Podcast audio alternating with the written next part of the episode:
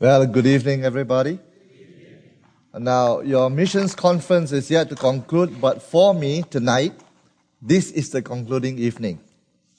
And I know one person is happy. That will be Lydia. that, tomorrow I'm finally uh, flying back to Malaysia, and she'll be waiting to receive me on Saturday morning at 8:50 a.m. in the morning. Let me thank you as a church for your warmth and fellowship. Many of you have become dear friends. I want to thank uh, those of you who have hosted me for lunch and taken me to places. Uh, some of you have taken me to new places, and I'm thankful for that. I'm thankful for Steve and Eleanor and the family for the way they have uh, hosted me. I really feel at home. Okay, I only regret I didn't have enough time to spend with the dog. this is nice. I was waving to him, hello, hello, you know. Uh, when I go out, every time he's barking, barking. I think he wants some attention as well. Now, the theme of your conference this year, the 41st World Missions Conference, if I may put it that way, is the urgency. And if you look again, it is in red. But although that is in red, I have begun in a connected way with the combined class on Saturday or Sunday morning, first by answering the question, what is the Christian gospel? And it's important that we recover the biblical apostolic gospel. Because very often, even in the churches today, in the modern church life, we have all kinds of gospel. You have the liberal gospel, the social gospel. You have the health and wealth gospel. Uh, over in, in, in, in the Malaysia, Singapore today, there, there is this gospel that uh, overplays on grace and undermine the place of law. Some call it unbalanced grace or extreme grace. All right, I won't elaborate on that. Uh, some think that you don't have to think about missions, just reign in grace, come and worship God, and everything will take care of itself. So there are always different tendencies. Uh, we need to return to the Bible. And when we look at the scriptures, the answer to the question is that the Christian gospel, first, it has to be a biblical gospel. It must be Bible based. The second thing about the Christian gospel is that it must be faithful to what the early apostles themselves and Jesus preached. Can I hear amen for that? It cannot be anything different from the apostolic gospel. And so when we look at the apostles' preaching of the gospel, in Acts 4.12, uh, Peter himself declared that there's no other name under heaven by which we must be saved. Paul himself declared that the gospel that he preaches is not man-made. It is received. It is revealed. It is Christocentric. 1 Corinthians chapter 15 verses 3 to 5, he declared that which we received. It's not something he invented we pass on to you as of first importance that Christ Jesus died for our sins. And the proof that he died that he was buried. There was a comment, he was buried. But it doesn't end there. It tells us that, and on the third day, he rose again according to the scriptures. So any gospel other than that which the apostle preached is no gospel. Paul calls it a different gospel, which is no gospel. And as we saw in the Sunday morning class in Galatians chapter 1, twice in chapter 1, he invokes a curse, very serious, on anybody, including an angel, that will carry a different gospel other than that which he received and preached. Are you with me? So it's very serious, even on church people. You, you cannot deviate from the biblical apostolic gospel. And so the irreducible minimum in any mention of the word gospel is that we need to mention the vicarious substitutionary atonement of Christ on the cross. Without the shedding of blood, there is no remission of sins. So it's not come bless me gospel. It's not come because you have human needs and Christ can meet every need. That is true, but that's not a gospel. The gospel is that we are all hell-bound sinners and in need of the atoning blood of Christ so that we can be justified by faith and justified through the work of the cross. All right, let me explain a little bit. I'm not here to give you theology, but in the atoning death of Christ, two things are achieved for us. that we can benefit when we put our trust in the Lord and what He has done for us on the cross. When Christ died for us, the two aspects of the atonement is number one, Christ made propitiation for our sins. And by the word propitiation means the, the, the idea is that Christ turned away the wrath of God from us by taking the full wrath of God upon himself. He who knew no sin was made sin for us. Are you with me? So that in him we can be the righteousness of God. So older language says that when we are Christians, we have the imputed, it's like wearing a cloth, a shirt. We have the imputed righteousness of God. So Christ propitiated by turning away God's wrath. In the church that I come from as a young boy, we would sing hymns that, you know, uh, Jehovah, uh, you know, the, the wrath of, of God fell on thee. Fell on him because he became sin for us. That is the atonement. The propitiatory aspect of the atonement. Christ turned away the wrath of God from us. It should have fallen on each one of us. But he became our substitute. So there is this vicarious on behalf of somebody else, substitutionary atonement of Christ on the cross. Again, I say, without the shedding of blood, there is no remission of sins. So any preaching of the gospel must mention blood, even though it's not something we like to hear as moderns. Second thing of the atonement is that in this Christian gospel, uh, in the atonement, there is a second aspect in that Christ make, made expiation for our sins. And the, the idea is now he removed the guilt of sin from us. And so that we can come with a clean conscience, conscience before God and appear before him. Martin Luther, the great reformer, had a problem. How can I appear before the holy mighty God? I don't feel that I'm worthy and good enough. But we understand the efficacy of the blood of Christ. Christ, when he died for us in the atoning death, on the one hand, turned away God's wrath. On the other hand, he removed the guilt of sin so that we can come and stand confident, not because of ourselves, but because of what Christ has done for us on the cross. Are you folks with me? So there are two aspects of the atonement that Christ achieved for us on the cross. These are the benefits that flow to all who will put their trust not in themselves. It's not a do-it-yourself work righteousness religion. It is done. We receive it. It's all of grace. And that puts Christianity as a revealed faith, different from other revealed faiths like Islam. Because other religions say you lack life, work for it. The Christian faith says you have life, it's given to you now. Work from it. Are you with me? And the contrast is absolute. Other religions say do it yourself. Work it up. The Christian faith says, done. Receive it with gratitude and receive it by faith. And so our contrast, the message that we have is absolutely different from every other religion and faith in this world. Any other thing is no gospel. And so the death of Christ must be mentioned. And so the other thing that Paul said is that we have to make mention of the resurrection of Christ because in 1 Corinthians 15, without the resurrection, there's no hope. And he said, well, if Christ is not raised from the dead, we might as well eat, drink, and be merry. We might as well every day go yachting and uh, party around and make the best of whatever we have on earth. But Christ did rise from the dead. And so our gospel is Christ, God's Son, the second person of the Trinity, John 1.14. The Word became flesh and dwelt among us. And as God's Son, He revealed God to us. No one has ever seen God, John the Apostle says in John's Gospel, in John's prologue. Jesus, who is at the bosom of the Father, God's only Son, He has made Him known.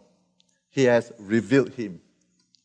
In the Greek, it says He has exegeted Him. I'm not here to give you all the theology, but the richness of the text, that He explained God to us. He revealed God to us. Christ, God's spokesman, the eternal word has come. Christ has gone to the cross to die for our sins. Christ is risen from the dead, made his resurrection appearances. Christ is ascended, Acts chapter 1. And now Christ sits on the right hand of God the Father. He is not shaking legs, if I may say it reverently. The book of Hebrew tells us that Christ ever liveth to make intercession for the saints. Christ prays for his church, not just in John 17, but today he ever liveth as the, as the great high priest, making intercession for the saints, for you and for me, so that we will persevere to the very end. And Christ will come again as the Lord and judge, not just of the church, but of the whole universe. And so nobody can escape the perfect justice of God. That is the gospel that we have today. That is the gospel, the Christian gospel that we are called to proclaim. And then I move on to say that we need to defend the gospel because in any age when the Christian church is present to, to be a witness, to be a testimony to the gospel, there are always forces that are arrayed against the gospel. It was so in the first century church. If you think you have a lot of things stacked against you, so did the first century church. They were in the Greco-Roman Empire. There were the pantheons of the Roman gods and the Greek gods. There were the gods of, of Isis and Serapis and whatnot that came from the Mesopotamian region, what you call Eastern mysticism. The Romans would want people to acknowledge Caesar is Lord. But the Christian church says, no, Jesus is Lord. And it is for this reason, primarily for this reason, that the early church is persecuted. The height of which is during the time of Emperor Nero. And those of you who have been to Rome, you've probably gone to visit the catacombs. Anybody been to Rome? All right. And you hear stories of the catacomb and how the Christians had to hide and literally celebrate the Eucharist, the Lord's Supper in the catacombs. And some of them were literally butchered and murdered in the catacombs itself. All right. So persecution is not a new thing for the 21st century church. It began in the early church. It began, in fact, in the life of the Apostle Paul himself, imprisonment, flogging. He had to be lowered in a basket to escape the fury of the Jews that he's trying to reach out with the gospel. And so we proclaim that Jesus is Lord. That is the Christian gospel. We have to defend the gospel, the biblical gospel, the Christian gospel in our time. All right. And I gave you all the isms that are arrayed against the gospel. We can talk about secularism. Today is a rising force where there's no God. We can talk about liberalism that just preaches a social gospel. Just love people and do good. That's good enough. On that record, you get there. Are you folks with me? We have to say, no, this is not the gospel that the Apostle Paul preached. This is not a gospel that the Apostle Peter preached. We, we talk about the onslaught of even people who are not committed, agnosticism. Well, I, am not sure if there is a God. I'm not saying there's no God. I'm not an atheist. But really, even, even if it's there, I, I, I cannot be absolutely sure. That's agnosticism. Uh, we talk about skepticism. People are skeptical now. Uh, today, to be frank, uh, there may be a lot of people who are skeptical of the Roman Catholic Church because of the record that they have. Are you with me? And so there are many forces that are arrayed against the church. We have to defend the gospel. Today, even in the Christian church, people are confused. Some people, even leaders of church, have come and talked to me and said, you know, actually, we Christians, Jews, and Muslims, all of us are addressing the same God. We're just using different names. I oh, oh, I was shocked as the deacon of my church talking to me like that. I say, is that so? I say, you know, the Christian faith is not just about the Old Testament alone. I don't want to go into arguments or etymology and words, Yahweh, El, and all that kind of stuff with you. Similar Semitic roots, you know. But the, the Christian faith is also about the New Testament. Can I hear amen for that? And so I say, you take out Ephesians chapter 1, verse 3. And you tell me, if the Muslims and the, the Jews are able to acknowledge that the person, the God that we speak to in prayer, is the Father of our Lord Jesus Christ. That's the address of Paul the Apostle in Ephesians 1 3. Praise be to God, Ephesians 1 3, the Father of our Lord Jesus Christ, who has blessed us with every spiritual blessings in the heavenly places. Are you with me? That's the Christian God that we address. If the Jews and the Muslims say, yeah, yeah, yeah, he's the father of Lord Jesus Christ, and I say, amen, that's the same person we are talking about. They will never say yes to that. Are you with me? So the, the way really to, to try and sort things out today when there's so much confusion is we always apply the test of Christ. All right? The gospel that we preach is a Christocentric gospel. It is a Christ-centered gospel. There is no gospel without Christ. All right, I don't want to the point. Let me quickly now go to the urgency, which is a theme that you gave to me to address. Why the urgency then to proclaim this reveal, receive, apostolic, biblical, Christ-centered gospel? Firstly, because the world is lost without this gospel. There is a hell line. I can't give the statistics, but every second that you sit there, thousands of people are going to a Christless grave. So I have tried to argue that in the work of the gospel, there is no such thing that we are going too fast. We can only go too slow. Are you with me? If you understand uh, the, the, the whole horror of people going to a crisis eternity, please, after you leave, go around, look at Bahamas. I, I've tried to tell, don't look at the waters every day. Just look at the people. The people, even you have 350,000 on these islands that are going to hell without Christ. And so the church cannot be too fast. We can only be too slow. And having done all that we can, we can say, we haven't done enough for the master. And that's my attitude. I always feel that I'm standing at the beginning. So what if 40,000 have come to Christ? So what if I've given to the ministry and to all your partnership 1.5 million gospel tracts? So what if 13,000 people are baptized? So what if 10,000 Bibles are given? Of course, we don't decry all these things. We thank God. We thank God for what has been done. But oh, so much more needs to be done. And so I have tried to place upon you the burden of Asia, just in the rurals of Asia. We need food evangelists because two billion people need to hear of Christ. And so our ministry is very focused. The primary aim is a gospel tract for a non-believer, a Bible for a new believer. So whatever else we want to do is fine. Social concerns, building this and that, uh, and different means of reaching the gospel. But there must be a gospel implication and application to every and other Christian ministry. Because, in other words, we as a church believe, I use the word now, in the primacy of the gospel. Can I hear an amen for that? That should be half the reason why we are around and why the Lord is not coming back. This gospel of the kingdom must first be preached as a testimony to all nations, Matthew 24, 14, and then the end will come. So I've to suggest to you there's a positive side in the work of the gospel, that in advancing the gospel where we are, and so God give us sanctified imagination, passion, ambition to get this gospel out. So I try to share with you, I am changing my mind. I'm not thinking addition. I'm not thinking multiplication. I'm ask God, I'm asking God, the Spirit, to help me to think exponential growth. Maybe there's more mathematical formula, e to the power n.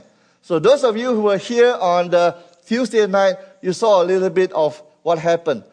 When we try to just do it with a few about five, six evangelists in the office preaching around the region, every year we get maybe 120, 150 people come to know Christ. Praise God. But hey, what about the two billion? Hey, what about other parts of the world? And when we found that we begin to go back to the scriptures, Luke 10 2, the solution for world evangelization, Lord, the Lord gave it a long time ago. The harvest is plentiful, laborers are few, what is the solution? It's not fundraising first. You pray to the Lord of the harvest. He knows what to do. Why don't you pray to Him? Beseech, implore, pray. What will the Lord of the harvest do when we do our part as we begin to pray? He will send forth. And I gave you the Greek word. The word send forth is not the word apostello, from which you get apostolos, uh, in the sense of apostolic sending, as you would send a, a Joseph Wilnie Joseph or, or Phyllis Newby. I'm just looking at the names. You know, in, in the book here, I have tried to acknowledge you and your place in Gospel Advance in Asia Pacific and beyond. Uh, there's a page here I can remind, I can give you the names of all the missionaries because I've taken note of all your stuff, uh, you know, and uh, let, me, let me read to you uh, just to refresh you. 2008, thank you. You invited me, I was here. We had a theme in this church, March 2nd to 9th, proclaiming release to the captives. How many of you were here in 2008 when my wife was here? We sang There's a picture of her singing behind. All right. God willing, through some divine act, I'll bring her here. It's so difficult because we need a miracle. The visa problem again. All right. And uh, well, who are here here uh, at this missions conference? About 500 people participate at the missions conference of Calvary Bible Church. If you remember, missionaries who spoke here include, uh, wow, there was Sean Litton. How many remember him from International Justice Mission? We were talking about human slavery and spiritual slavery. And then there was Dr. Sandy Lee from UIM. There was Phyllis Newby from Haiti. Richard I hope I got your wife's name correct. Is it Andrea? Andrea Albury from Camp Bahamas. Patrick and Mona Lisa Rutherford. Just a joy of memory from Precept Ministries. Can you remember that? And Pastor Willie Joseph from Haitian Ministry. All right, it's all here. Two pages, you know, almost on just the church involvement in the gospel. So thank you for the partnership in the gospel. And the way we're going to speed up the race for the gospel is to do it together. We can never do it alone. Do it, bring others along, as many along as possible, and let's do it together. Uh, there is synergistic effect in that work. All right. I'm not sure if I illustrated to you the power of synergistic effect. Now, this is scientifically researched. I was at Rome in the international conference in Rome. That's where I met Pastor Rex Major. Scientists have researched that uh, one horse can pull one ton. Let's say you put a this horsepower, you know, you can pull one ton. Another horse left alone, boom, he can pull another ton. But if you were to harness the two horses together, we, which on their own, left on their own, can only do one ton and no more. And then you say, wait, wait, wait, hold it. Don't do it individually. I want you to do it simultaneously. When I say go, and see if the horse would understand you. You pull. And the two horses now, you harness them together, their energies. On their own, each alone can pull one ton. Two horses harnessed together. And then you say, pull! All right, I'll give you a quiz tonight to keep everybody awake. How many tons do you think these two horses pulling together can pull the load?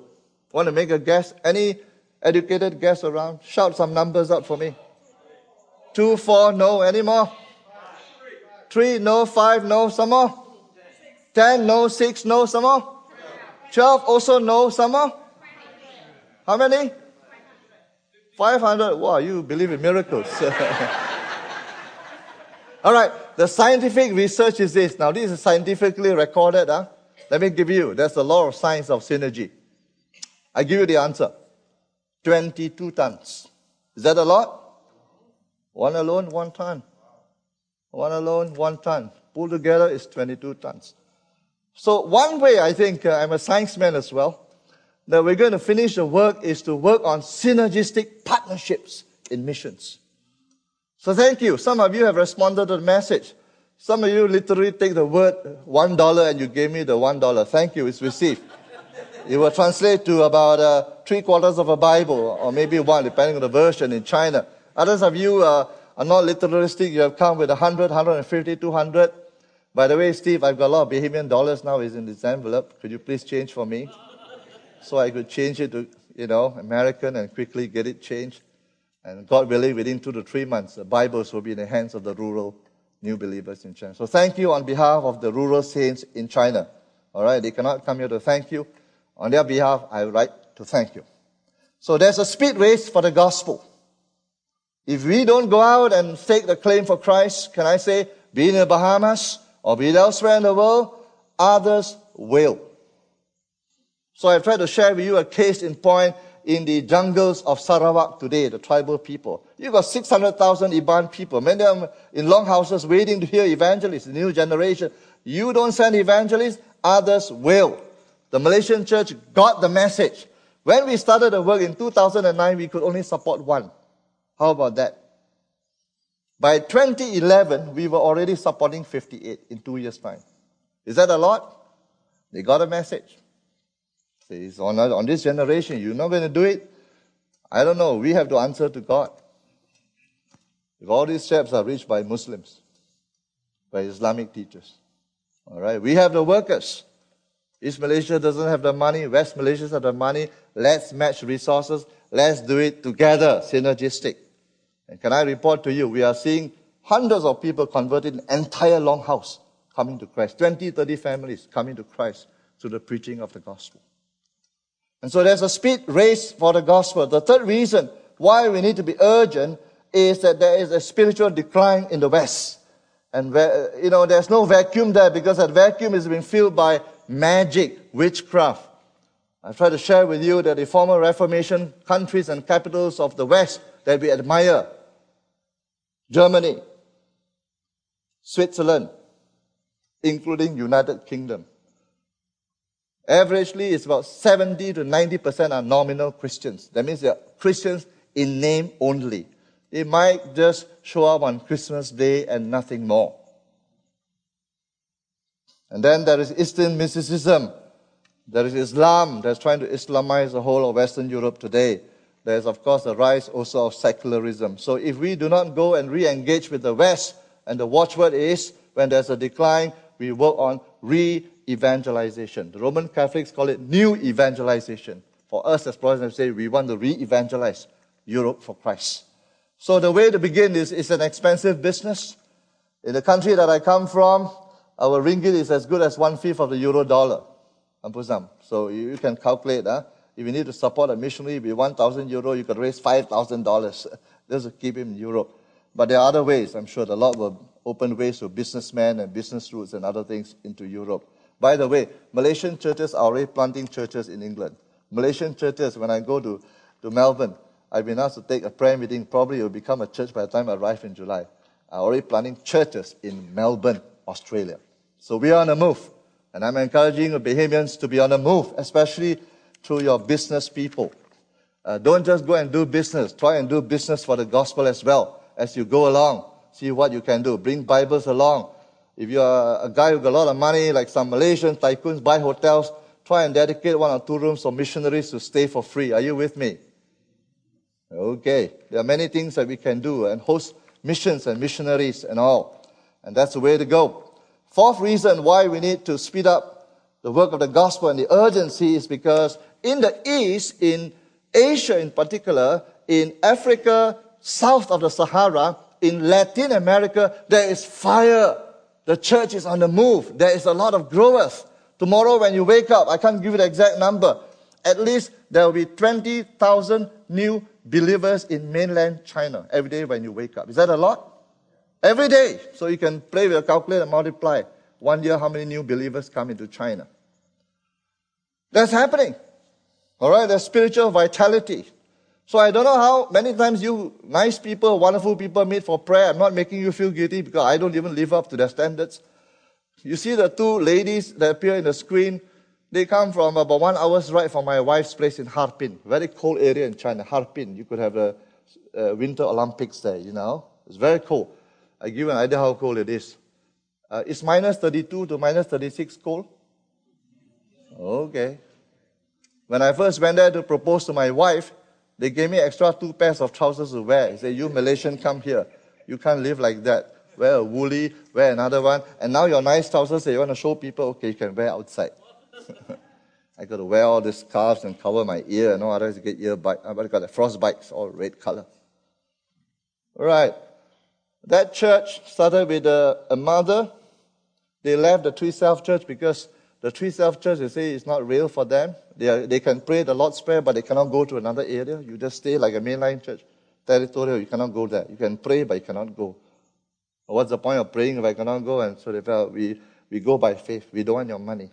You know, they are trained. We, we don't want. We, we're going there to pioneer the work. So a praying mother and two daughters started to lead the church of several hundreds. We are supporting 25 evangelists. They are sending people out to the rural areas. This church, because many of them are farmers, you do, do you know what time they begin their prayer meeting? 3 a.m. in the morning. How do you like to be a member of a church that prays at 3 a.m.?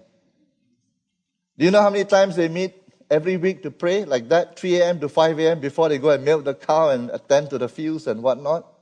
Seven days a week.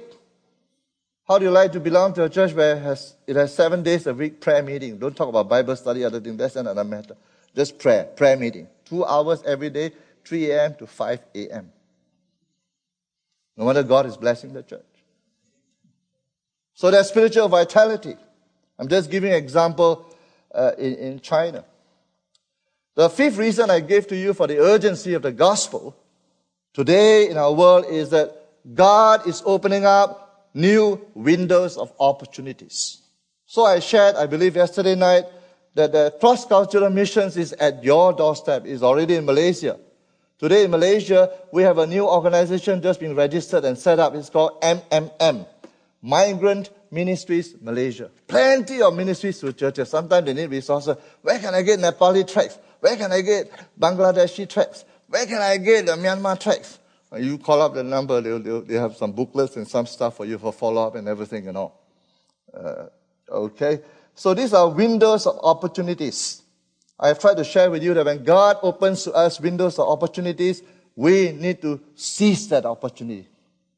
Andrea, seize the moment. Yes. So World War II is an example. At the end of World War II, at the surrender of the Japanese, remember what I said? At the signing of the surrender, a request was made by the fledgling Church of Japan, 1945. Send us a thousand missionaries. The states couldn't respond. Less than a hundred. I don't know how many went. Forgotten the figure. Would the church in Japan and the Christianity in Japan have been different if that window of opportunity had been seized by the church for the glory of God? And so today, don't, don't worry about that. It's history now is over, but let's learn from it. Today, God is sending migrant people to the shores of the Bahamas. So I'm thankful that one of you sisters said that I'm thankful for your preaching now. Now I'm looking at Chinese people differently. They are not just coming here to take over the Bahamas and making us angry and fearful. Right? Uh, uh, but, but I'm going to see that they are coming here to receive the gospel, and we can give them the gospel. Uh, we talk about missionaries, businessmen who, who see themselves as using business to promote world missions. Uh, pray for me. In uh, April, my wife and I, my wife has about one week break because of Easter holidays.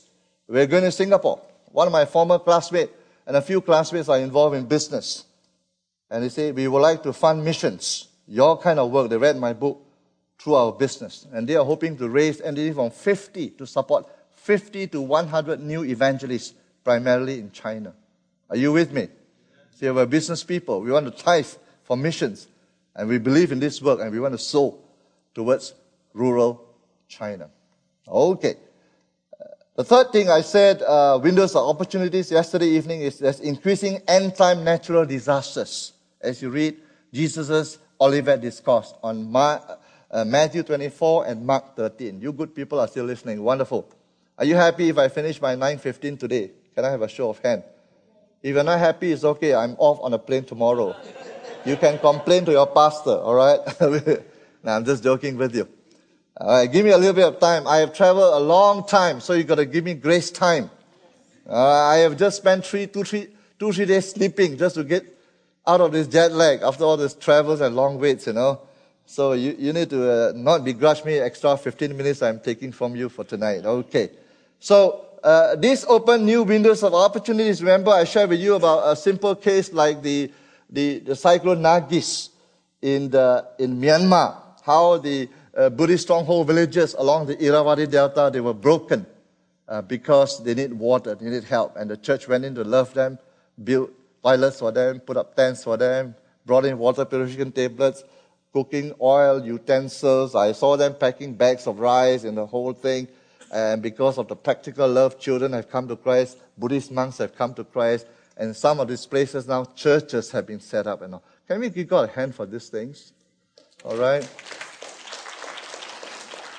All right, I'm going to use my next 15 to 20 minutes just to deal with the last part today, the concluding session today now. All right, I've given you a summary in a very quick way. The local church in advancing the gospel. Can you please turn to the book of Acts? I don't have time to read through the entire passage. I will just point to the relevant verses.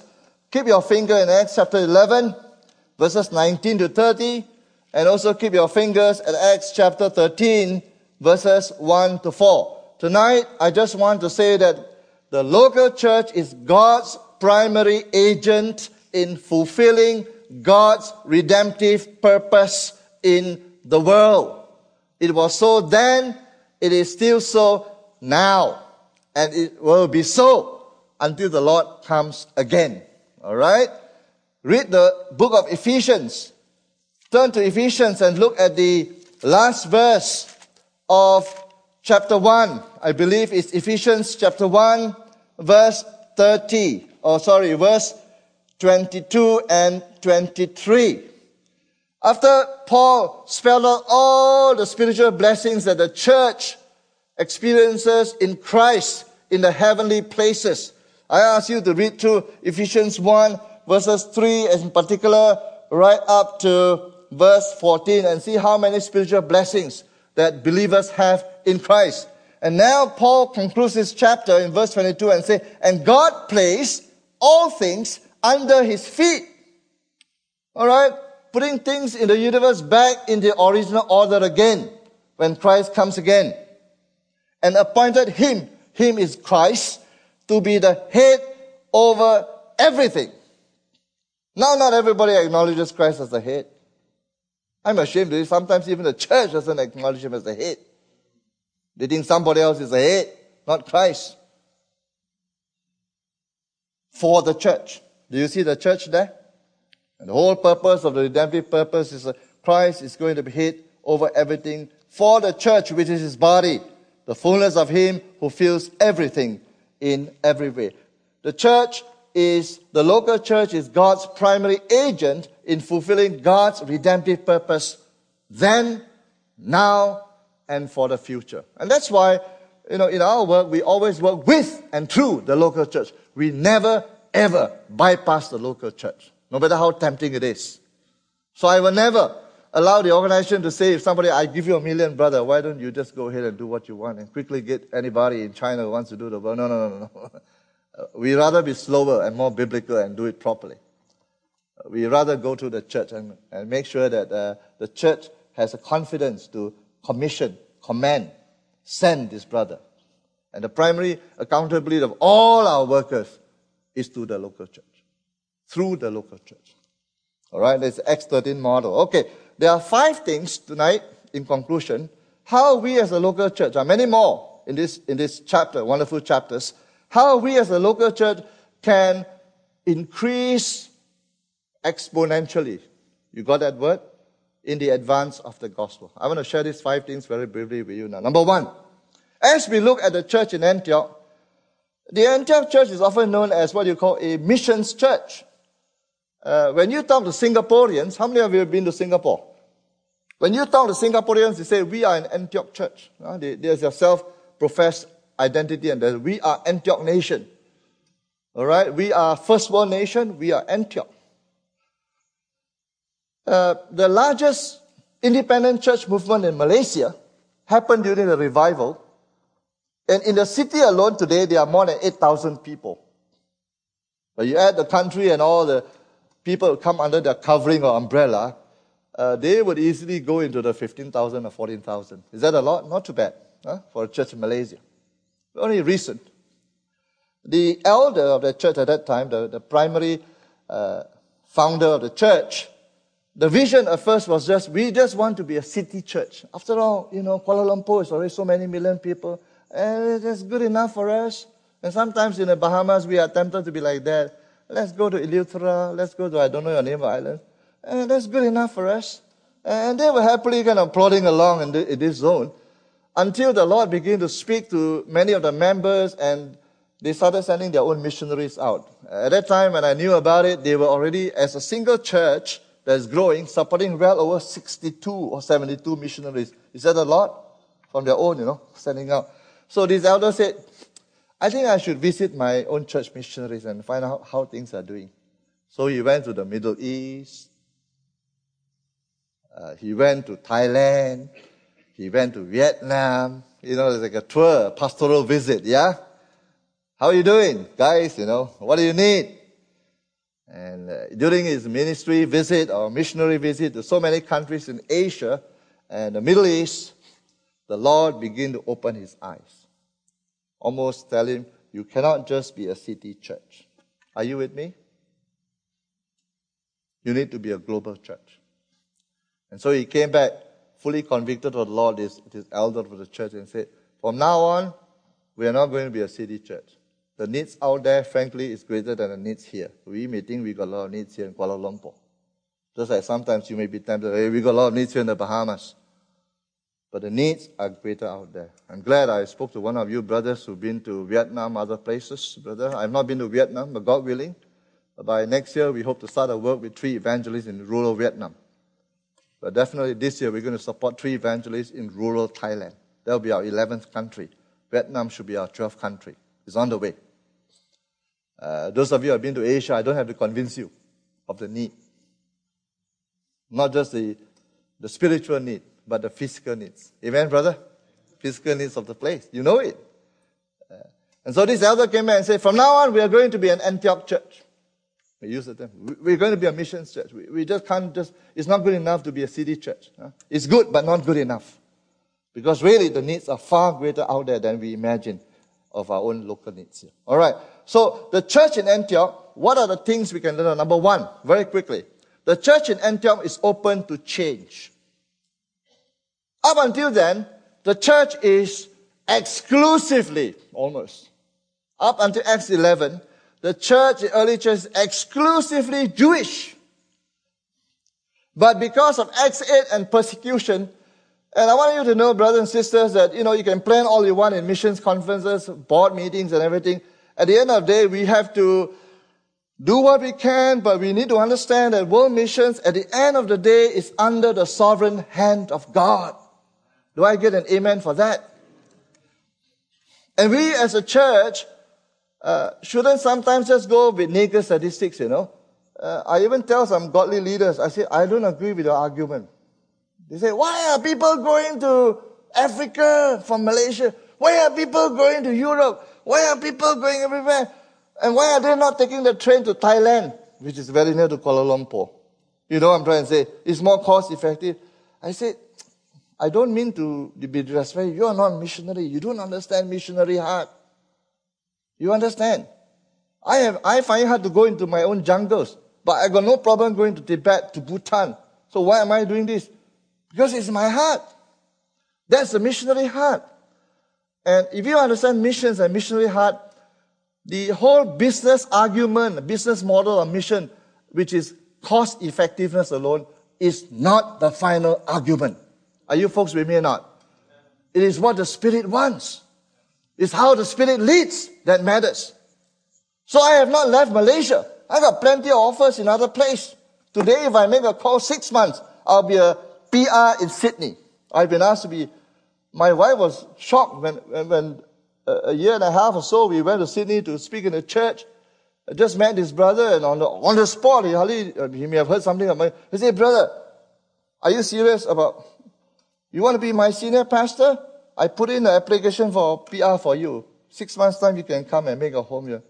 I look at my wife and say, thank you very much. I may visit for a missions conference, but I don't have a calling for Sydney. I got no quarrels with Australia, nice weather and bungalow house and what have you, but that's not my calling.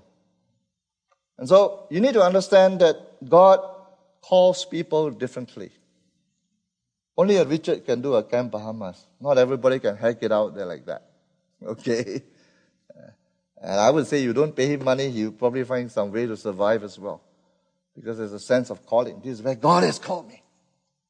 And so they were open to change. Why? Because for the first time, we were told in Acts chapter 11 verse 19, that some of the Jews, in verse 19, despite the persecution, all of them were just telling the message only to Jews.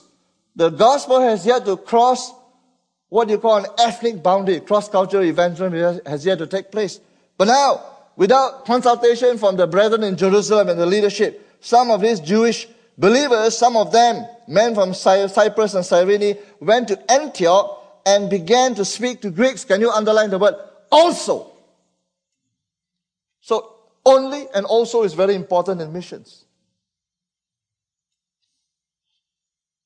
There's a plan of God. You know why? Because in Acts 1 it already said, You shall be my witnesses in Jerusalem, in what? Judea, in Samaria, and to the ends of the earth or the uttermost parts of the earth. That's why the Holy Spirit is given. Alright, it's a very confusing thing and very important things in the church. Satan tries to confuse us about the role of the Holy Spirit. Let me just say that the Holy Spirit is given to the church so that we can be powerful, effective witnesses. That is the primary purpose. It's not even given to you primarily to give you a feel good factor. I feel good. Are you folks with me? That's the primary purpose why the Spirit is given. So that we can be powerful, effective witnesses for Christ as a church. They were open to change. There was cross-cultural evangelism taking place. Isn't it humbling? Without the permission of the Jerusalem brethren. They didn't ask Peter, James, uh, can we do it? They just did it. And so for a church today to do well in missions, we need to be open to change. We don't change biblical principles. We don't change the content of the message, but we change the way we apply the message to each generation, to each culture. Are you folks with me? We don't change principles. We don't change content. We are not at liberty to change the content of the gospel. But we are at liberty to change the way, the style, and how we communicate that message to each generation. So we need to be open to change. Let me share a testimony very quickly. Time passed very fast. You know, I, I, have strict policies in my own work. No, no, no. All the money you give me, I assure you all your money will go to Chinese Bible, okay? Whatever you give me. But I would say, you know, we are evangelistic fellowship. We, we are not in the church helping people to build a church or toilet or something. But then came the, the cyclone, then came the Sichuan earthquake, then came the Typhoon Ketsana in the Philippines, and we have evangelists working there. I say, is God trying to say something to me? Is it the right thing to do that people go and share four spiritual laws? Because that's all we give them, tracts and all, when they need food. I say, that's not Jesus' way. He first fed the hungry. Amen? Before he gave them the word. So I need to be more like Jesus, even though we are evangelist organization. So I say, hold it, guys. I'm calling out to the churches in Malaysia and some places. We are taking a collection. We got the first 32,000 and sent it to, to Sichuan. All right, guys, buy tents, buy whatever you want. Just please be accountable and tell us what you buy. All right, we're going to send you portions of the money. And so now the policy of MAP is uh, we are open to change. Okay, I said, we are not a social concerns organization. I got no argument with social concerns. Don't get me wrong. All right. But God has not called MAP to be a, a, a like a, you know, social concern alone, mainly. To use the money that way. That's fine. Praise God for that. But our calling is to be the speediest evangelization of Asia Pacific and beyond. Tracting, sharing the gospel by foot, giving people a Bible, follow through, local church, and all that kind of stuff. So then I told about, okay, I think we have to change. These are end times. Disasters happen. Our evangelists are there. They are poor, they don't have money. We now have to equip them, empower them with money to buy stuffs, drinks, tents, building toilets, whatever, when people are suffering, so that they have credibility when they share the gospel. They can't just be hiding in their houses and when everything is over, now they come and share the gospel. I think the people have ever thrown stones at them. Where were you when we need water? Give us a physical water first before you talk about a spiritual water. And so our policy has changed. Whenever and wherever reap evangelists of MAP work, we will empower them if there are natural disasters to first do relief work before they share the gospel. So that was a modification. So I'm open to change. God is teaching me, even as a, a leader of an organization. But only through our evangelists. Uh, we don't exist mainly to use the money for social concern. Are you with me? Can you please hear me clearly? I am not against social concern. Can I say it again? Okay. But this is not what MAP has called, is called by God to do. All right? I, I need to hear you clearly so I don't offend any brethren here. As if what you're doing is not important. We affirm what you're doing. But I hope that along with social concern, you will have a lot of evangelistic fruit for Christ. Can I hear amen for that? Amen. amen. So be open for change. God loves fat Christians and fat churches. FAT is an acronym. F for flexible. Be flexible. Don't be too stiff. Alright, the end times is such that none of us can be too stiff. A huge organization called Open Doors. They were at that time ministering and primarily getting Bibles into what you call the Iron Curtain. Those were the days when in our maps we have a, a big block, a big communist chunk called the USSR. Are you with me? Union of Soviet Socialist Republic. It's so long I can't even pronounce it now. But try and look at the map today. Is it still there? It's no more there. It's already democratic. So they actually shifted their ministry primarily to minister to Christians suffering in Muslim majority lands. You know, that kind of thing. So sometimes uh, things change, and so we have to change. The second thing we learn about powerful missions trust and gospel trust is churches and Christians must be open to faith. And so when this thing happened, they sent Barnabas. We are told that Barnabas was a good man, full of the Holy Spirit, verse 24, and faith. I don't know how you want to explain this verse, and then Luke tells us, and a great number of people were brought to the Lord. And so the faith principle must continue to operate in missions. We go first. If God has called, I live by the slogan that God's work done in God's ways will never lack God's resources. Can I hear an amen for that? So you don't wait for 100% support before you begin the work. We began a ministry of MAP, you know, with four full-time workers, four workers started in office. You know how much we started the seed fund? Only 11,000 ringgit. But the Lord provided. First year we had to spend about 50,000 to get everything going. Salary, office, overheads, electricity, aircon. Every year the budget increases. Today we are operating at more than 1 million over budget. 75% of the, the money goes to the people working on the field. Are you with me? We only use about 16% or so. Some of you can come and get this from me. I've got a lot of this reports and statistics inside here. You can come. Only about 15% or so is for administration. We try to keep it very low so that will help to cheer the workers on the field. So pray for us. It needs to be open to faith. Faith means we must be willing to take risks. I'll share a story. In China, we took risks. I couldn't go in now and minister to the house churches. I'm sending other workers now because 2008 something happened. They found me out. I was ministering in house churches. City to city, they were following me. 24 hours, three shifts a day. They will never let me out of their sight. I was in a, in a town with a house church of a few hundred people. They flashed lights at me. I go back and stay up in the apartment. They will tell me, we are watching you. 2 a.m., I look behind. Two men are always pacing up and down from my apartment. And in dangerous, in a dangerous house church. After I left, they say, this guy has been to Tibet. He, on his passport, he has also been to America. We think he's a troublemaker. He's anti-Chinese, you know what I'm trying to say? He's pro-Tibetan. He may be here to stir up a riot. So we're following him. And they told the church, uh, you know, what are you doing with outsider? I think we're going to come and bulldoze down your church. I was so worried about this church, the shed that I have. A few months later, we called back. So, sister, how's your church doing? Praise God, we're still around. So I say, what happened? I thought they want to come and bulldoze your church.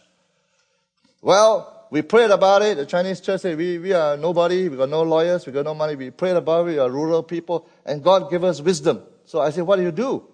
Well, God said, send your oldest grandmother believers, go and talk to them. So they sent the old, two, three old ladies and talk to them. I said, what did the old sisters tell them? The old sisters told the authorities, you know, last time we are doing nothing wrong. We are just worshiping God. You people are just doing everything wrong, preventing us from worshiping God. The last time your people came to tear down one of our other church, remember? They met with an accident and died. Remind them. And we are telling you that if you pull down our church again, don't be surprised. Our God will cause some of you to die in a horrible car accident again. they got scared. Nobody dared to move. And, uh, and the church remained. Uh, that's exactly what they said. And so praise God, they got wisdom, you know. I say, we are just telling you nicely, this is a house of worship. Don't muck around with God. okay? And so this, this church got scared, you know, even though they got power. We're not coming. We're not coming this round. Nobody wants to come and pull down that church. So we need to take risks today. for God. The third thing I've, uh, I've already said yesterday evening, they were open to need. When there was a severe famine, everybody got involved. Each person got involved. So I'm glad you got a message. Don't despise the Bahamian dollar. The fourth thing, very quickly, this church, Acts chapter 13, is open to dynamic worship and prayer. You know, brothers and sisters, God speaks to us today through the word, and sometimes in the context of prayer, God just speaks to us.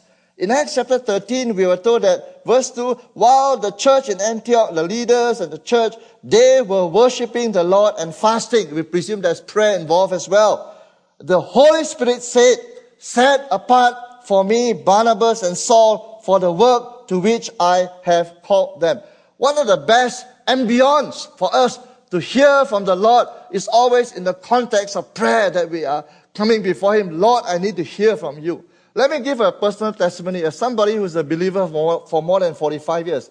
I don't find that God plays hide and seek with His people. If you really want to pursue Him and know His will, He will let you know it.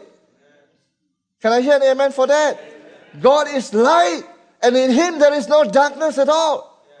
So how can light play hide and seek with you? When you go and approach the light, the pure light, God will reveal things to you. It's just that some of us are so afraid to come near. And maybe He'll tell me something I don't like to do, I don't want to do. So I better be comfortable where I am. Don't get too close to God. It can be pretty dangerous. He will spoil my life or my likings in life. Then you don't understand the will of God. Take down Romans chapter 12, verse 2. After Paul talking about we need to be transformed by the renewing of our mind so that you can what? Prove for yourself the perfect, good, acceptable will of God. That's why I say you need to will the will of God for your life.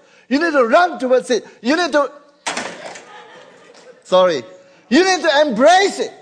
I'm getting excited now. You need to embrace it. Not just shake hands with it. Embrace it. Don't let it go. Because the will of God is good, perfect, and acceptable. When man works, man works. When man prays, God works. Think about that. Prayer moves the hand of God. Prayer does the almost impossible things before our very eyes. And if you're a man or a woman of prayer, many times over and over again, you will find that God will perform, can I use the word in the word of God, miracles in your life. Miracles in your life. The final one, the fifth thing we can learn about the local church in Antioch in advancing the gospel. Number one, be open to change. Be open to take risks, live a life of faith, continue to challenge yourself, to trust in God, be open to needs, don't just close your heart. Learn to see that every need is a challenge and an opportunity. The fourth thing is be open to prayer. Learn to develop a prayer life, prayerful life. The fifth thing is, the final one is learn to follow the leading of the Holy Spirit. All right, I want to share one story. With that, I close. Thank you very much. You have been very patient. I have exceeded my quota. All right, and so thank you for being so gracious. I wrote a chapter in this book, chapter 7, about advancing the gospel called Keep in Step with the Spirit. I remember that one of the evenings I started, I think Monday, I gave you Galatians chapter 5, verse 25. Since we live by the Spirit, let us keep in step with the Spirit. And so let me share with you an incident. Sometimes people ask me, frankly, I don't know where to start. Asia has 50 countries. I don't have to think about China and Pusam. I think about India, so I get headache already. Are you with me or not? Where to start? I mean, so many places. I don't know what to do. You know? So I, I have learned, start by praying. And one of the prayers that God always put on my heart is pray Colossians chapter 4, verse 3. Would you like to put that in the Bible? Colossians chapter 4, verse 3, where the Apostle Paul, writing from prison, says, And pray for us that God will open a door for us to proclaim the gospel clearly as we should. Are you with me? All right. No time to give you prayer. Maybe another time, should the Lord lead me back here and I, I want to teach a bit more on prayer. But, but let me tonight just say, keep in step with the Spirit. In 1999, I share a testimony in this book now, chapter 7. Keep in step with it. In 1999, I was lecturing on evangelism to the local church in the Malaysia Baptist Theological Seminary in Penang. It's an island up in the north, Malaysia. On the very first lecture, in fact, I still remember the topic of the lecture, the definition of evangelism. You know, I'm teaching a course in a seminary. I felt I had to share the burden God had placed on my heart for Bhutan. Don't ask me, I don't even know where Bhutan is. But I, I begin to pray for Buddhist countries and Buddhist strongholds. The Lord always somehow take my prayer to Bhutan. Oh, I pray for the Bhutan. So I said, I better find out the map where these chaps are. You know, I'm praying and I don't know where they are. Then I learned that Bhutan is near Darjeeling, North India, the Himalayan belt there. Nepal, sandwiched by Darjeeling and all these places, Sikkim and all, and then Bhutan is up there. So that's Bhutan, the Buddhist kingdom of the world. For the last three to four years, each time I interceded for the progress of the gospel in predominantly Buddhist countries, the Spirit would bring Bhutan to mind. It's a Spirit that brings to mind. I will come and talk about that country again. In fact, I had to consult a world map to find out the location of that country. I say here. I said to the class, class, please pray along with me for Bhutan. The God would be pleased to open a door for me to proclaim the good news there. In between the lectures, I spent some time reading and resting at a seminary library. A young Indian student, I told you about this Indian student, I gave him some money, he started orphanage, uh, Nandu Gurung, Probably at the time he was about 21 years old. That was his last day at the seminary. He only had two weeks visa. In fact, he didn't register for the class. So I said, How come you appear in my class? I appear because of interest in the topic. In fact, it's his last day in the seminary. He's flying back to India already. He came to the library. He approached me and he said to me while I was just resting, Sir, I can take you to Bhutan. I just made mention to the class. I said, Where's the place? Let me draw a map for you. This is Bhutan. My place in India is called Kalimpong, next to Darjeeling. From Kalimpong, two hours right is Bhutan. I know one or two pastors there and some work there. I can take you inside there, where I stay. I am not supposed to be in your class. I just attended your session out of interest in the topic. In fact, if you should come, I can help you to get into Nepal because I'm a graduate from the Kathmandu Theological Seminary in Nepal. I'm an Indian and I know Bhutanese. So you come, I take you to three countries. Have you ever heard of three in one instant coffee? Here you are. The Spirit does a three in one country through one person. Three doors were opened to me simultaneously. On March 20th to 30th, 2000, I took a MAP mission trip with three intercessors, elderly intercessors. And plus him, five of us took to the Himalayan countries of Nepal, Bhutan, and Northeast India, Darjeeling and Kalimpong. Subsequent visit, a pastors' conference on evangelism leadership happened, lectures at the Kathmandu Theological Seminary, and further ministry trips to Bhutan followed. Today, all right, with that I'm going to close. What happened when the Spirit opens the door? As we begin to follow the leading of the Spirit and begin to speak of what God has placed on our hearts. Today, let me give you an update. As of 6th of December, in India and Bhutan, we, have, we are seeing close to a thousand conversions, close to 500 baptisms, close to 165,000 gospel tracts being distributed, and we are supporting 16 evangelists, both in India and Bhutan. In Nepal, we are today supporting eight of them, about 765 conversions, 234 baptisms, 72,000 gospel tracts distributed. Can we give God a hand for this one? I must close. And thank you for listening. I could still carry on, but it will have to await the Lord's time in another time.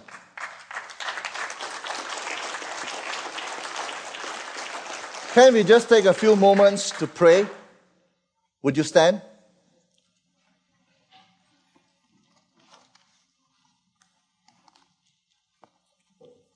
Can we pray for ourselves that as a church, we don't just want to do our own thing? Mission is doing God's thing, it's not doing your own thing. That as a church, God will cause us to listen to the voice of the Spirit more clearly. Let's pray in your own hearts. Can we pray that as God's people, we will learn to keep in step with the Spirit? We don't want to be lagging behind. We don't want to be running ahead of the Spirit of God. We just want to do God's thing in God's time. and serve God in our generation. Can we pray that God will give us a faith and a passion to seize the day? That the windows of opportunities, cross cultural people from other nations are coming to the Bahamas, that we will not just do business as usual, ministry as usual, but we are prepared to take risks, to change, so that more people can come to know Christ. More people can come to grow up in Christ. Can we pray that God will grow us in our prayer lives? That we'll be prayerful Christians. And finally, can we pray and make a promise to God that God, if you promise to bless me, bless my family, bless my business, I promise to reinvest in your kingdom and give you all the glory. All the glory, Lord. I will not take one bit of shine from you. Thank you, Lord, for today. Thank you for each one. Thank you for hearts that love you. Thank you for the faithful ministry of this church. Thank you, thank you, thank you. And now may the grace of the Lord Jesus Christ, the love of God the Father, and the empowering presence of His Spirit go with you so that joy will increase, fruit will increase, that every day with Jesus will be sweeter and more exciting than the day before. And we pray all these things in the ever worthy and precious name of our Lord and Savior, Jesus Christ. And God's people say, Amen. Thank you.